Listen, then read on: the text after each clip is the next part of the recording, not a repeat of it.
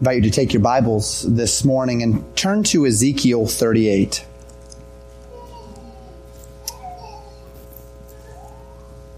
Continuing in our study of Revelation chapter 20, last week we exposited verses 7 through 15, where we saw a time of judgment.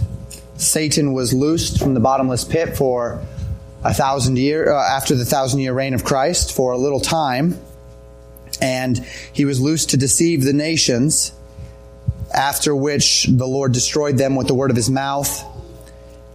Death and hell gave up their dead. The dead stood before the Lord, and death and hell were cast in the lake of fire. In whosoever was not found written in the book of life was cast into the lake of fire, that being what the Bible calls the second death.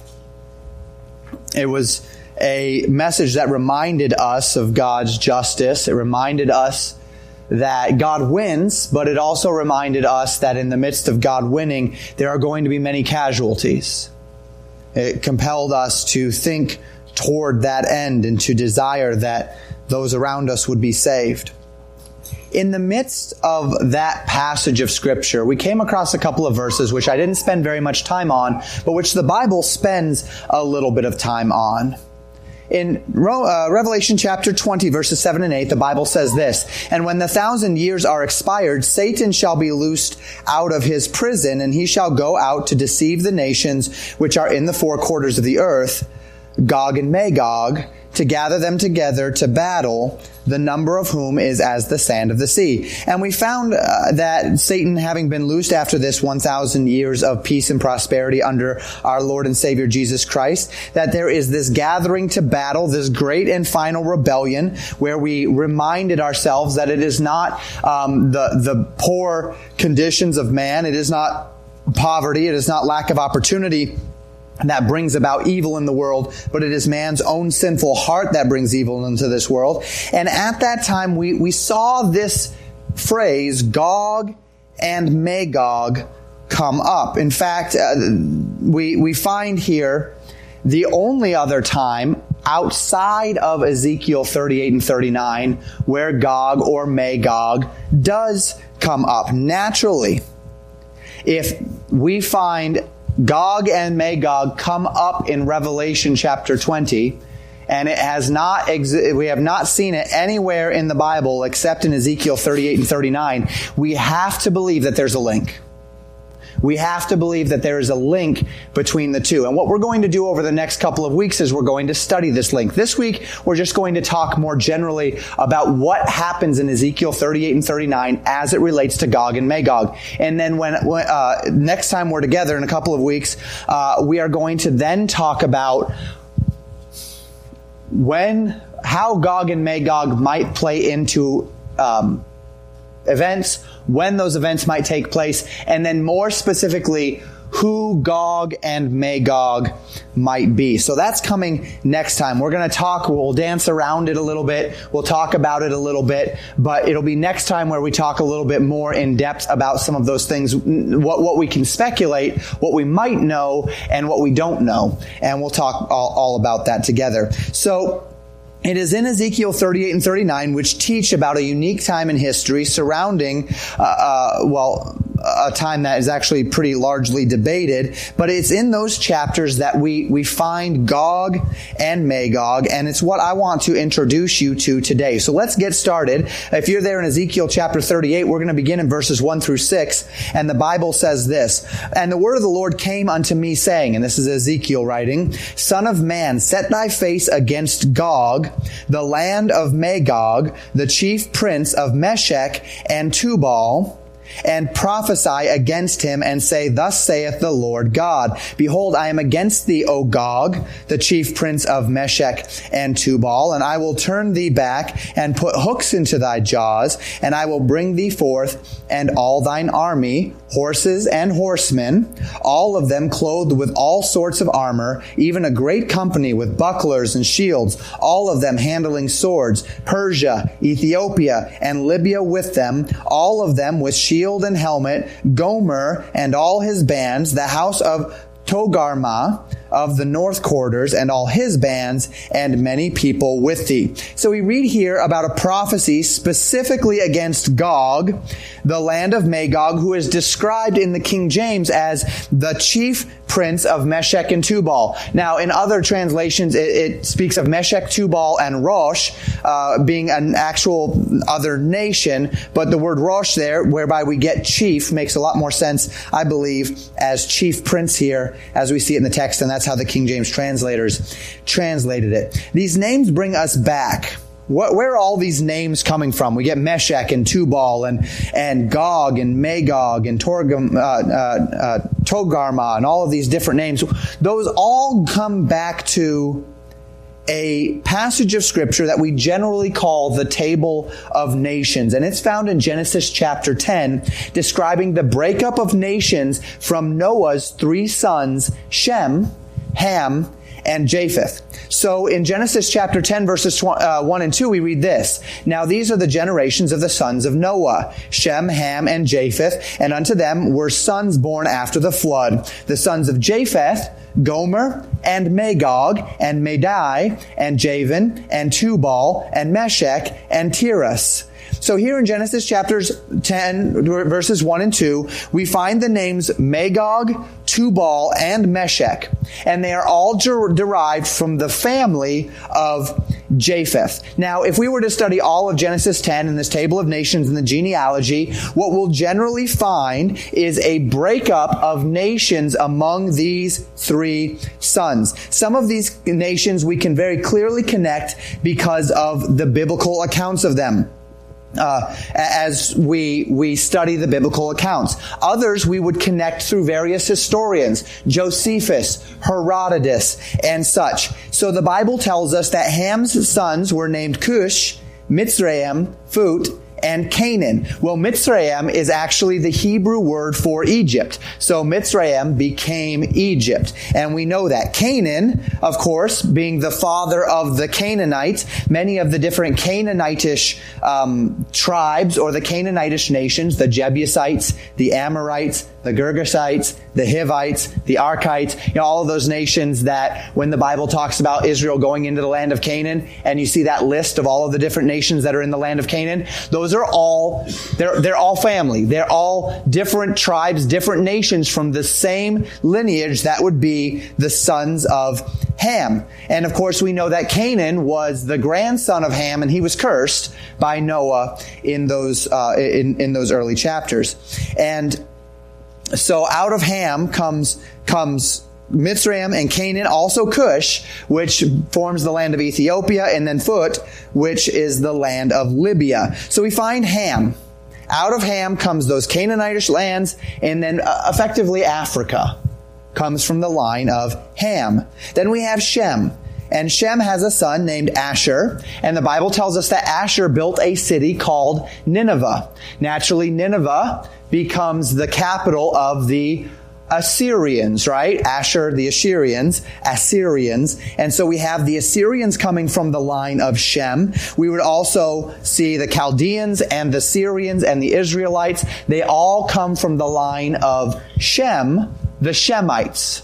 So when you hear about the anti-Semitism, it's of course rooted in anti-Israel, but the idea of what is the Semite? What is Semitism? What is the Semite? It's the line of Shem, the Shemites. That's what they're talking about there.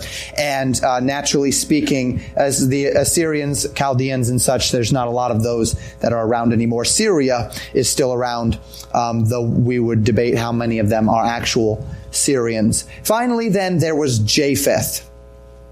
And Japheth generally occupied the north quarters and became what we would generally understand to be the European and Asian peoples today, Caucasians and Asians, Europe and Asia, to settle. And you see there that as we look at a, large portion of of that map there that Magog, Tiras, Meshech, Tubal, Gomer, these uh, that we see, they're all coming from the region surrounding the Black Sea, which you see there on the west, and the Caspian Sea on the east. And then just above that, going into um, uh, what we would call today Russia, the Ukraine, and um, several of the, the, the eastern stands.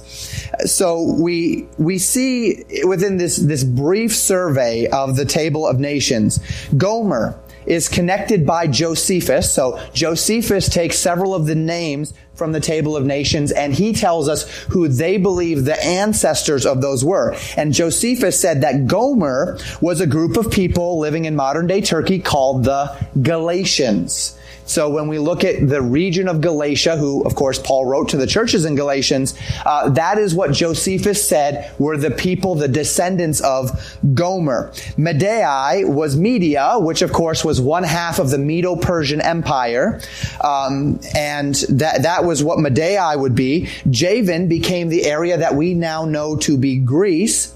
Josephus says Magog became a group called the Magogites, and it was called in their time the Scythians Scythians. And if you recall from Colossians chapter 3 verse 11, Paul spoke of the Scythians as one of the major groups of foreigners that were in the world at this time. Uh, they were nomadic people that generally congregated around the Black Sea.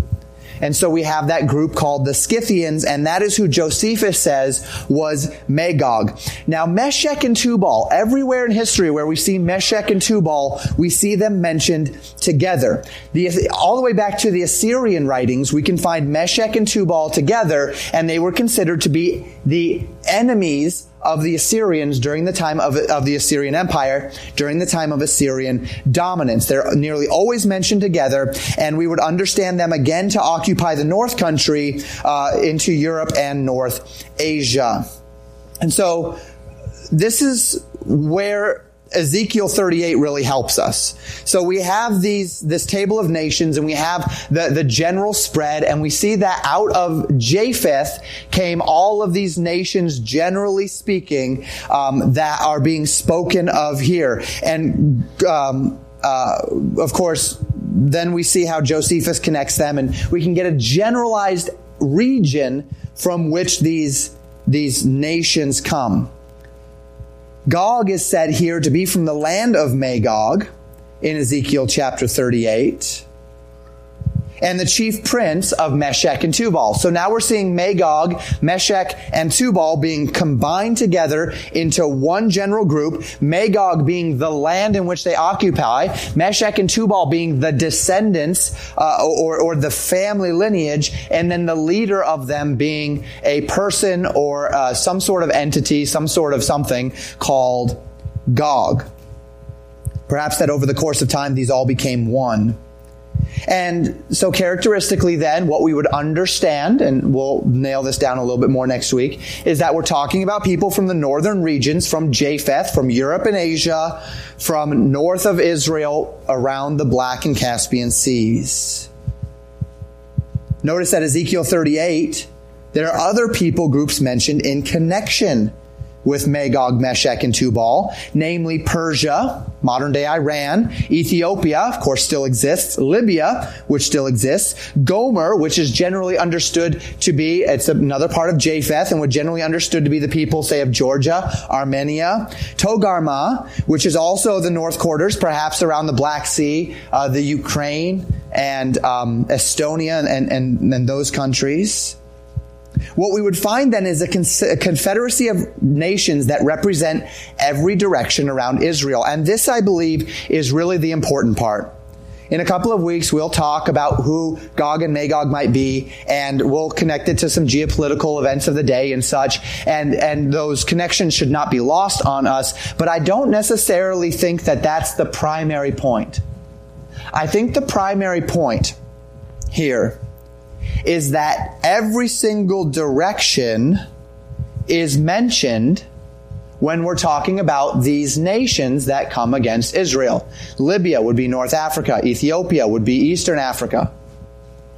Um, we have the, the area of Persia, which is modern day Iran and that, that and east of Israel. Then we have uh, Gomer and all of the descendants of Japheth, which are north of Israel. So we see north, south, east, and effectively west coming against the nation. And we need to understand that that is what is happening. An alliance with these other nations of which Ezekiel speaks that is going to bring about a circumstance whereby all four directions are, are placing their target on the nation of Israel. So now we have this generalized setting in place that, that there's going to be this drawing of these nations against Israel, that there's going to be a confederacy of nations that includes nations on every side of Israel, and that lays the foundation, lays the setting of which we continue beginning in verse 7 of Ezekiel 38. And the Bible says this, Be thou prepared and prepare for thyself, thou and all thy company that are assembled unto thee, and be thou a guard unto them. After many days thou shalt be visited. In the latter years thou shalt come into the land that is brought back from the sword and is gathered out of many people against the mountains of Israel, which have been always waste, but it is brought forth out of the nations, and they shall dwell safely, all of them. Thou shalt ascend and come like a storm Thou shalt be like a cloud to cover the land, thou and all thy bands, and many people with thee. So God tells Gog that he would put a hook in his jaw, we read that already, and bring him forth with his armies and those other nations, these, this confederacy of nations. And after many days, Gog would be visited and in the latter years, he would come into the land that is described as having been brought back from the sword and gathered out of many people. God specifically says that this is the mountain of Israel, which had always been a waste, but which at this time will be a land wherein is safety. The idea of it being a waste is that it's always been a land of war. It's always been a land of conflict. But at the time when Gog and his allies are going to come against the land, it will be a land at peace. And notice the, the covenantal ideas that we see here. He said that it was brought back from the sword, that there was peace, that it was a land that was gathered out of many people, right? This sounds very similar to all of God's promises that we're reading about in Jeremiah right now. All of God's promises as we've studied them in the prophetic context of God promising that he's going to regather his people out of the nations and bring them back to the nation. This was the promise of the millennium, right? This is, uh, as we talked about Jeremiah 23 and Jeremiah 16, and the promise that the nation of Israel, that the distinction of the nation would transition from uh, Egypt's redemption to this second redemption, where they're redeemed from the north, where they're regathered again, and all of those promises. So we're seeing some of that same language, and again, we'll talk about that next time as to how that might connect and, and what we can learn about that as it relates to the timing of these events. But I hope you see what is happening here. God indicates that this confederacy of nations would be formed at some time. And in the latter days, another word that speaks towards the end times of some sort, in the latter days, Gog would be visited and compelled we, we do think about what's happening in Revelation 20, right? That Satan is loosed for a time and that Gog and Magog are compelled. And so we have this idea that Gog will be visited and then he'll be compelled in the latter end.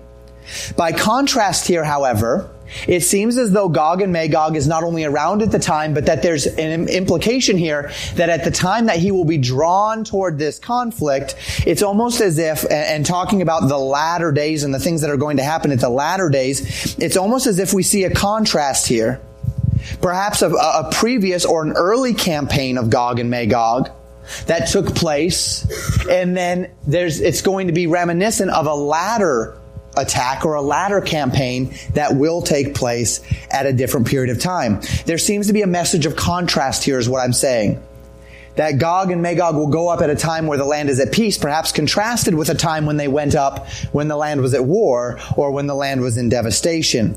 Either way, this Confederate army will in this time of peace come up against the mountains of Israel, the Bible says, like a storm. We continue in verses 10 through 12. The Bible says, Thus saith the Lord God, it shall also come to pass that at the same time shall things come into thy mind, and thou shalt think an evil thought and thou shalt say, I will go up to the land of unwalled villages. I will go to them that are at rest, that dwell safely, all of them dwelling without walls and having neither bars nor gates, to take a spoil and to take a prey to turn thine hand upon the desolate places that are now inhabited, and upon the people that are gathered out of the nations, which have gotten cattle and goods that dwell in the midst of the land. So God gets significantly more specific here about what is going to go on in the mind of this leader, the chief prince of Meshech and Tubal, a man named Gog of Magog. And into his mind it will enter that he will see this land that is at peace with the, these people that have been gathered from all nations, and that he will go into this land of unwalled villages. He will see them because they have no walls, they have no bars, they have no gates, and he will take a spoil. He will take a prey. He will see perhaps their natural resources, perhaps their, their, um, their wealth, perhaps their prosperity, and he is going to get into his mind to go and to overtake that because the people are wealthy and comfortable and hap- happy. We continue in verse 13. Sheba and Dedan and the merchants of Tarshish with all the young lions thereof shall say unto thee, Art thou come to take a spoil? Hast thou gathered thy company to take a prey, to carry away silver and gold, to take away cattle and goods, and take a great spoil? So Sheba, Dedan, and Tarshish at the time of Ezekiel's writing were the great leaders of trade and of, of the merchants of the day in this time in history. To this end, Ezekiel seems to be using them as a representation of those merchants in the time in history when Gog of Magog will do these things. As Gog gathers his armies to come against Israel, it's seems as though the mer- merchants will not necessarily be opposed to it. They'll ask about it, but, but uh, they have no part in it directly. They're going to stay out of his way. They're willing to see this dramatic action take place. And um, they, they uh, ask as if uh, you're going to do this, okay.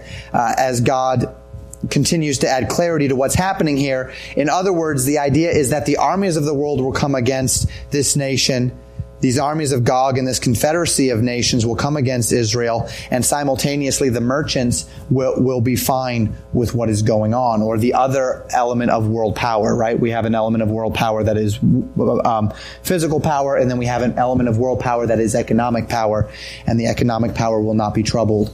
God continues to add clarity to the situation as we read. The Bible says, Therefore, son of man, verse 14, prophesy and say unto Gog, Thus saith the Lord God, in that day when my people um, of Israel shall dwell, uh, dwell safely, shalt thou not know it? And thou shalt come from thy place out of the north parts, thou and many people with thee all of them riding upon horses, a great company and a mighty army, and thou shalt come up against my people of Israel as a cloud to cover the land, and shall be, and uh, it shall be in the latter days, and I will bring thee against my land, that the heathen may know me, when I shall be sanctified in thee, O Gog, before their eyes. So God expresses here that He is going to allow this thing to take place. He is going to allow Gog to be drawn toward the land. And God specifically says he is going to do so in order that he might be sanctified in Gog, be sanctified before the eyes of the heathen. So Gog becomes what we might consider to be an avatar of God's character. His actions and God's response to them are going to become an example to the world of God's righteousness, of God's judgment, of who God is. And in this, we perhaps see a situation that is similar to what happened with Israel just before the Exodus. When God told Moses at the burning bush in Exodus chapter 7, verses 3 through 5, and I will harden Pharaoh's heart and multiply my signs and my wonders in the land of Egypt. But Pharaoh shall not hearken unto you, that I may lay my hand upon Egypt and bring forth mine armies and my people, the children of Israel, out of the land of Egypt by great judgments. And the Egyptians shall know that I am the Lord when I stretch forth mine hand upon Egypt and bring out the children of Israel from among them. So we see this example of God doing this in, in Egypt's day, where God says, I'm going going to go and I'm going to present my righteousness before Egypt, and Egypt is going to reject it. And I'm going to lead them into a circumstance whereby they will reject my offerings, whereby they will reject my authority, so that I might show myself strong through them. Their, their judgment is going to become an example to the world of my judgment and my righteousness. And we see this very same thing in this day that Gog of Magog and Magog itself is going to become an example to the world of God's righteousness, an example to the nations of God, of, of God's holiness and of God's power and of God's might. Now, take special note of this similarity because it might just matter when we're trying to connect the dots of all of this teaching.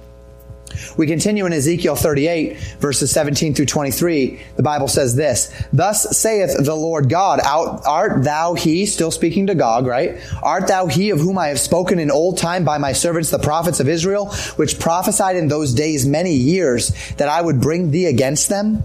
And it shall come to pass at the same time when Gog shall come against the land of Israel, saith the Lord God, that my fury shall come up in my face, for in my jealousy and in the fire of my wrath, have I spoken. Surely in that day there shall be a great shaking in the land of Israel, so that the fishes of the sea and the fowls of heaven and the beasts of the field and all the creeping things that creep upon the earth and all the men that are upon the face of the earth shall shake at my presence, and the mountains shall be thrown down, and the steep places shall fall, and every wall shall fall to the ground, and I will call for a sword against him throughout all my mountains, saith the Lord God. Every man's sword shall be against his brother, and I will plead against him with pestilence and with blood, and I will rain upon him and upon his bands and upon the many people that are with him an overflowing rain and great hailstones, fire and brimstone. Thus will I magnify myself and sanctify myself, and I will be known in the eyes of many nations, and they shall know that I am the Lord. So God gives an overview of the concept at hand here, and he's going to speak more directly to it at the beginning of Ezekiel 39, which we'll cover as well. We're not going to cover the last portion of Ezekiel 39. We'll do that next time we are together. But the Bible says that Gog will come against the land. God will fight back against Gog. I hope that my G versus D is, is being clear here. God will fight back against Gog, and Gog will be destroyed in fire fire and in brimstone, and mountains will be leveled, and uh, all of, of, of the, the nation will be destroyed, and the whole world will know. The many nations will know that God is the Lord. So, how is this going to happen? Well, let's read verses 1 through 12 of Ezekiel 39. The Bible says this Therefore, thou son of man, prophesy against Gog, and say, Thus saith the Lord God. Behold, I am against thee, O Gog, the pr- chief prince of Meshech and Tubal, and I will turn thee back, and leave but the sixth part of thee, and will cause thee to come up from the north parts, and will bring thee upon the mountains of Israel, and I will smite thy bow out of thy left hand, and I will cause thine arrows to fall out of thine right hand. Thou shalt fall upon the mountains of Israel, thou and all thy bands, and the people that is with thee I will give thee unto the ravenous birds of every sort, and to the beasts of the field to be devoured. Thou shalt fall upon the open field, for I have spoken it, saith the Lord God. And I will send a fire unto Magog, and among them, now Magog, remember, is the region from which Gog comes. I will send a fire on Magog, and among them that dwell carelessly in the isles, and they shall know that I am the Lord. So will I make my holy name known in the midst of my people Israel, and I will not let them pollute my holy name any more. And the heathen shall know that I am the Lord, the Holy One in Israel. Behold, it is come, and it is done, saith the Lord God. This is the day whereof I have spoken. And they that dwell in the cities of Israel shall go forth, and shall set on fire and burn the weapons, both the shields and the bucklers, the bows and the arrows, and the handstaves and the spears, and they shall burn them with fire seven years.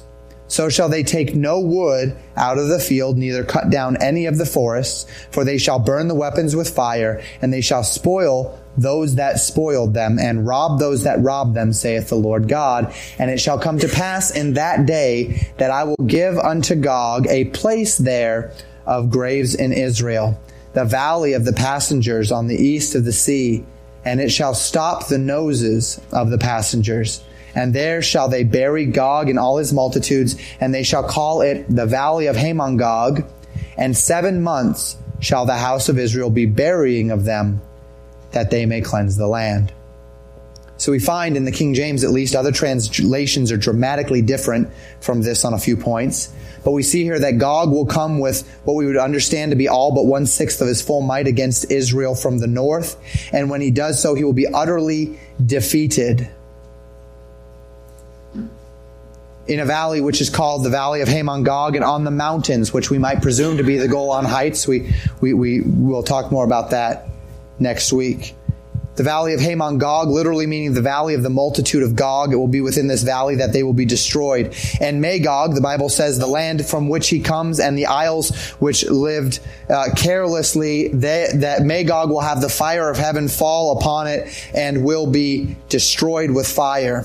And the Bible says that the people of, of Israel will come out, that it will take, that they will have enough wood from the weapons of war that were were fallen, that were, were dropped when Magog was destroyed and Gog was destroyed on that day to light their fires for seven full years, and that it will take seven full months for them to be able to bury all of the dead from this destruction.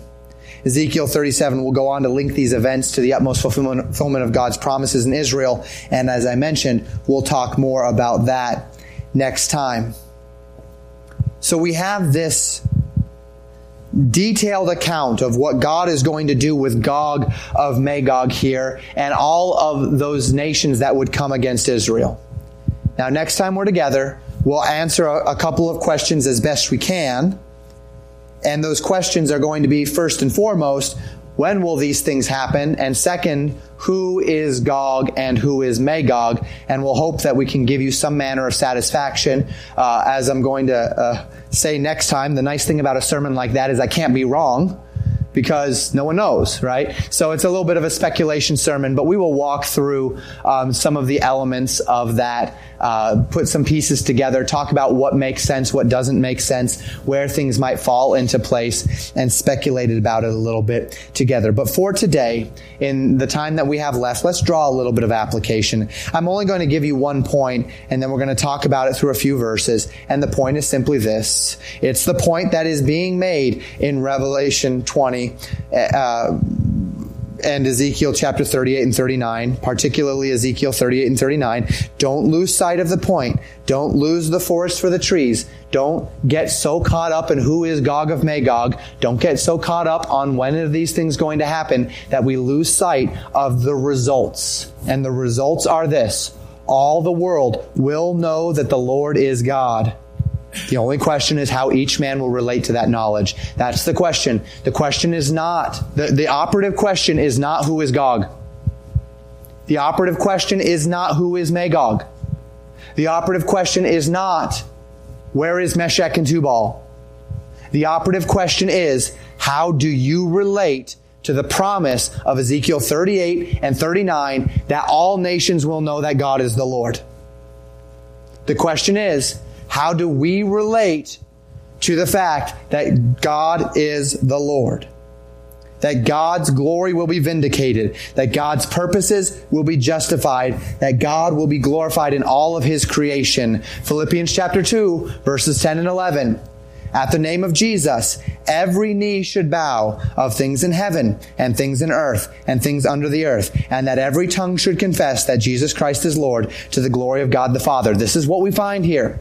This is, this is the point. This is what our interpretive context is pointing us unto. Every knee will bow. Every claim of God will be validated. God's right to be worshiped will be found. We'll find every man as a participant. But there are two very different dispositions with which in which every knee shall bow, aren't there? Two very different circumstances within which every tongue will confess Jesus Christ to be Lord. Two very different manners in which God's holiness will be justified. The first manner is the manner that we are called unto, the manner that the Word of God compels us unto. It's the manner of obedience. It's the manner of submission. It's the manner of bowing your knee willingly and humbly to the Lord. When God's creation knowingly and willingly submits himself to the promised mercy and grace of God by accepting his lordship. But there's a second disposition. And that's a disposition whereby God's creation knowingly and willfully rebels against his sovereign lordship, bears the consequences of their rebellion, and at the end of all things bows the knee anyway. At the end of all things, confesses with their tongue that Jesus is Lord anyway, but without the added benefit of reward. Instead, they receive destruction they receive punishment. Gog and Magog, whoever they may be, wherever they may be from, reflect the reality that there is no man, no angel, no beast who will not spend eternity reflecting upon the glory of God. Only Gog and Magog and those that rebel will spend eternity bearing out the glory and the holiness and the righteous wrath of God in the lake of fire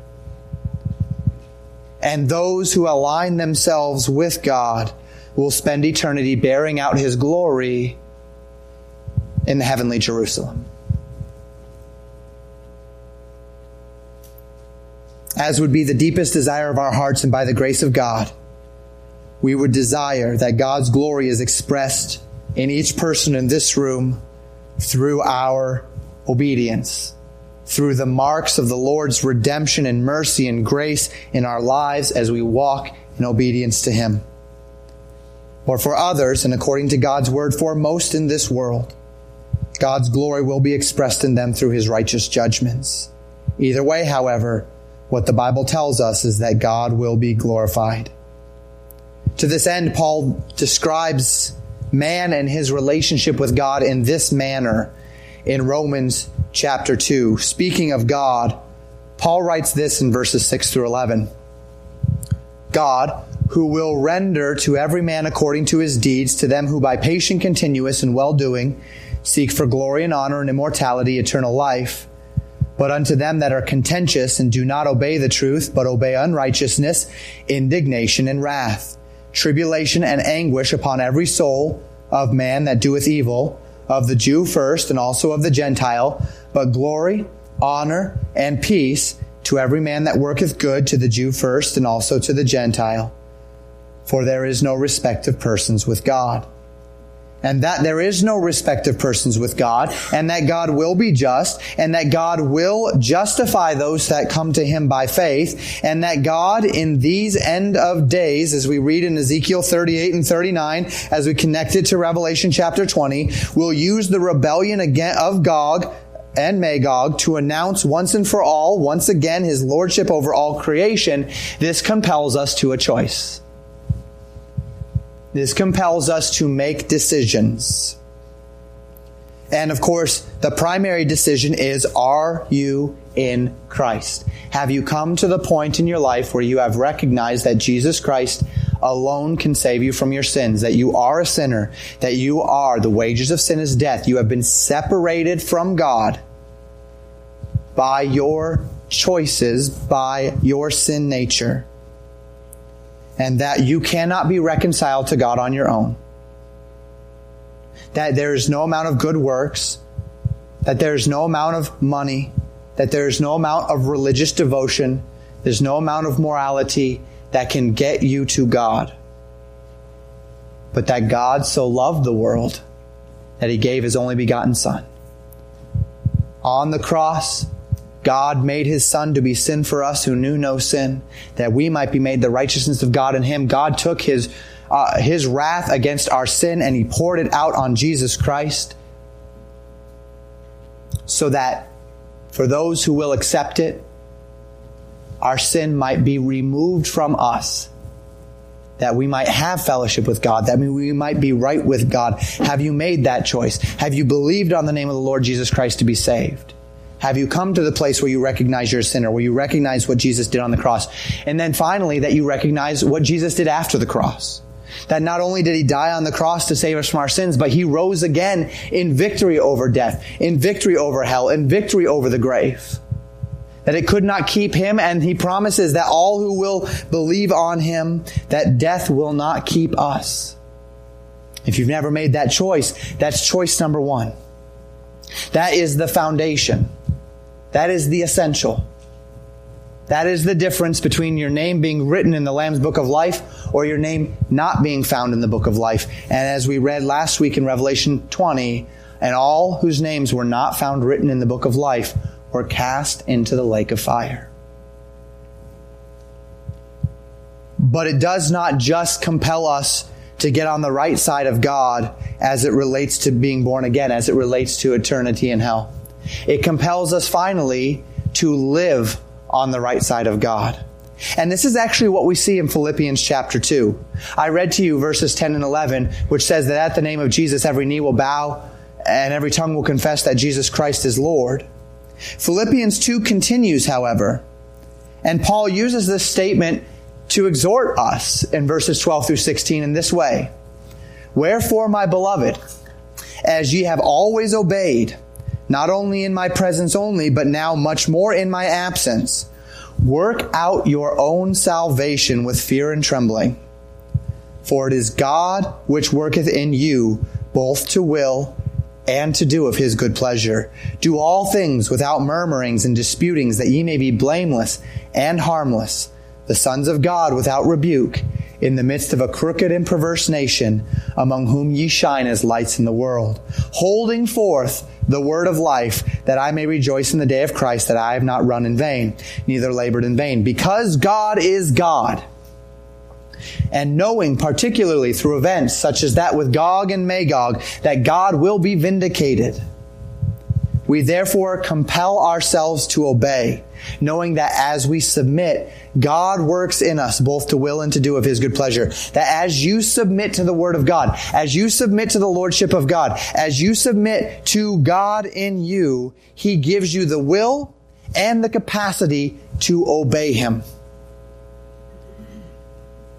And so we do all things without murmurings and disputings, with contentment. We live blameless and harmless to shine the light of the gospel of Jesus Christ into this world, which is living in darkness. Because right now, this world is headed toward the very end that we just read in Ezekiel 38 and 39. So we hold forth the word of life. We shine as lights in the world for all to see. We live in this world in commission following our Lord Jesus Christ, blameless, harmless. That in this day, in this day,